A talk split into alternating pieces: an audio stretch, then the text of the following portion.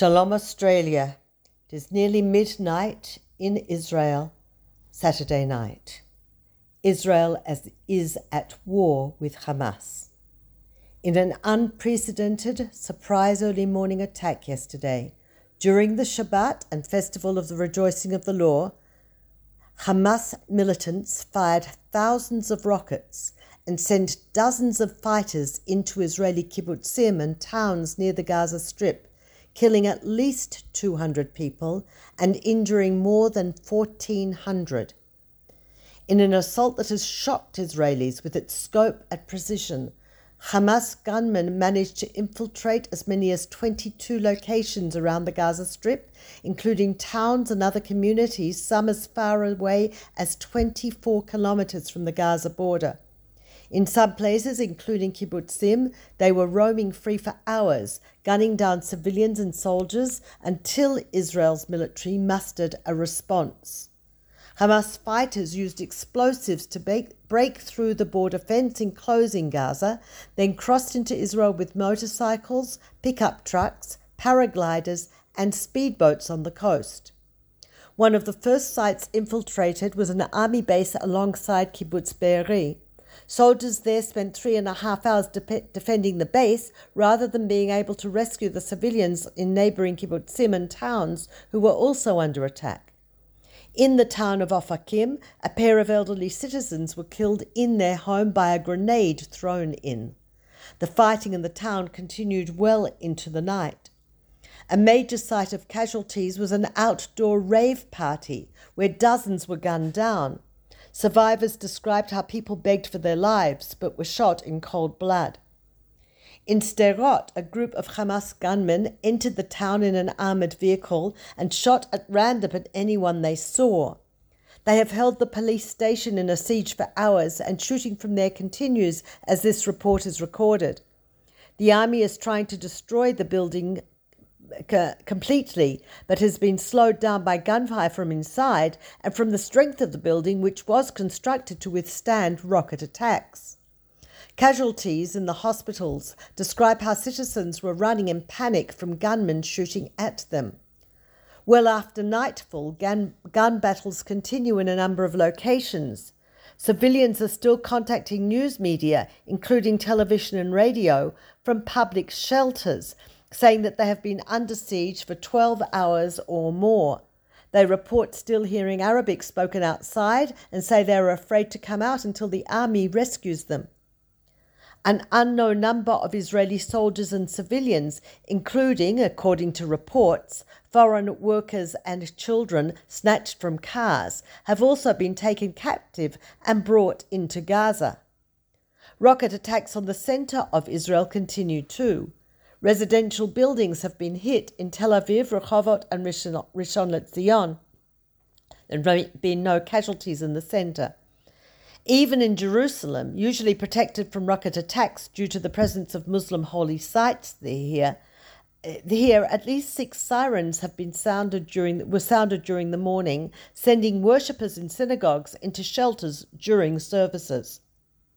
Asked by reporters how Hamas has managed to catch the army off guard, Lieutenant Colonel Richard Hecht, an Israeli army spokesman, replied, That's a good question. Israel launched airstrikes in Gaza as a response, vowing to inflict an unprecedented price. A number of large buildings owned by Hamas have been destroyed. One of the considerations com- complicating the military response is the knowledge that there is a large group of kidnapped Israelis inside the Strip, possibly being used as human shields. At around 11 a.m., several hours after the infiltration, Prime Minister Netanyahu issued a statement which appeared to have been filled, filmed at the IDF headquarters in Tel Aviv. He said, Citizens of Israel, we are at war. Not an operation, not a round of fighting, at war. This morning, Hamas initiated a murderous surprise attack against the State of Israel and its citizens. We have been in this since the early morning hours. I have convened the heads of the defence establishment. I've given directives, first and foremost, to clear the affected urban areas of the terrorists who penetrated them.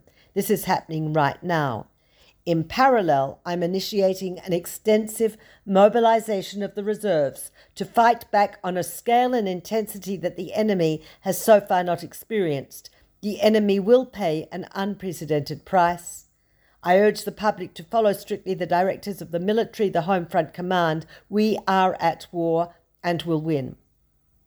Twelve hours later, he spoke to the nation again, vowing to use all the power of the IDF to destroy Hamas's capabilities. He told Gaza's res- residents to get out now. Calling the day's event something that's never before been seen in Israel, he vowed to ensure it will never happen again. Defence Minister Yoav Gallant, who's under criticism for the failure to assess the, the danger from Hamas, also vowed that Israel will win this war. He said Hamas has made a grave mistake this morning and started a war against the state of Israel. IDF soldiers are fighting the enemy at all the infiltration sites. Leaders from around the world condemned Hamas and recognized Israel's right to defend herself. President Joe Biden of the United States gave, gave his and his country's unequivocal support to Israel. France and Germany, among others, sent messages of support, as did Australian Foreign Minister Penny Wong. A joint statement from Knesset opposition party heads gave full backing to the IDF and called on the international community to condemn the acts of terror.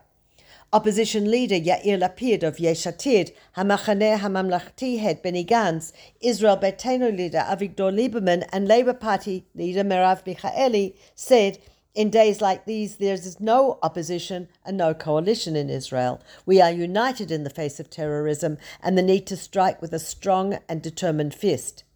Their statement called for retribution against Hamas and all terrorist organizations that cooperate with it. Prime Minister Netanyahu is facing a major political and strategic decision as to whether to form a national unity government of some sort, one which might exclude his extreme right wing partners, in order for him to make balanced decisions on the national response and the extent of the attacks on Gaza. As sirens sounded across the south and into the centre of the country, the army, which is under severe criticism for its intelligence failure and slow response to help civilians under fire, issued a statement calming the population and telling citizens to stay in shelter for 10 minutes after a siren finishes. School has been cancelled today across the entire country as part of the emergency response.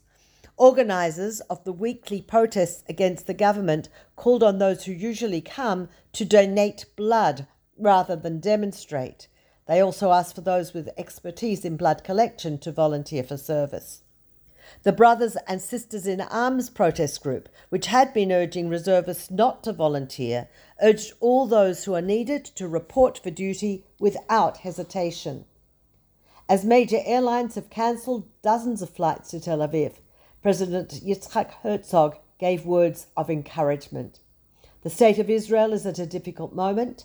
I'm wishing much strength to the IDF, its commanders and fighters, and the entirety of the security and rescue forces. I wish to encourage and strengthen all in Israel who are under attack. I urge everyone to follow the instructions of the Home Front Command and demonstrate mutual solidarity and calm. Together we will triumph over those who wish us harm. This is Peta Jones Pellach reporting for SBS Radio from Jerusalem.